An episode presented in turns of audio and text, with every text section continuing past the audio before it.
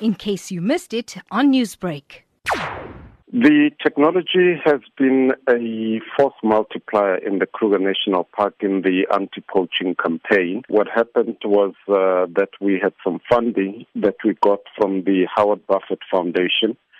And we then roped in CSIR because we were looking at ways in which we can improve the way that uh, we operate, especially at night and they came up uh, with the Meerkat uh, project, uh, which took some time to fine tune uh, for the conditions under which uh, we operate.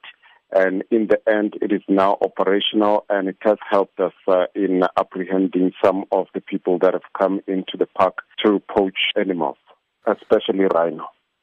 The Meerkat uh, project team based in the Kruger National Park has recently bagged the SANParks Kudu Innovation Award for its work on counter poaching. What can you attribute that to?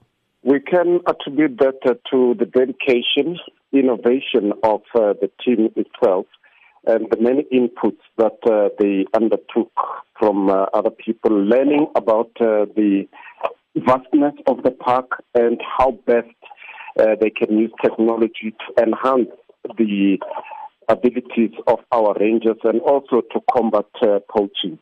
Uh, how do you see this technology heeding to the dire poaching situation facing animals in South Africa at this time? We think the meerkat is uh, one of the greatest innovations that has been done in a way that it operates at uh, maximum. It's uh, able to detect poachers before they kill an animal and uh, that uh, has also helped us in reducing the number of animals uh, that have been killed. We think uh, it's, uh, we were promised uh, a lot of things by different people who came with different technologies, but this one has proved its worth by being able to give us results in a short period of time. So, why the name Meerkat? It gets its name because it was developed and manufactured in South Africa. And because of that, uh, then we gave it the meerkat. Uh, if you understand uh, the nature of that animal, it uh, always uh, stands on its hind legs uh, to look over in terms of safety for the other members of the pride.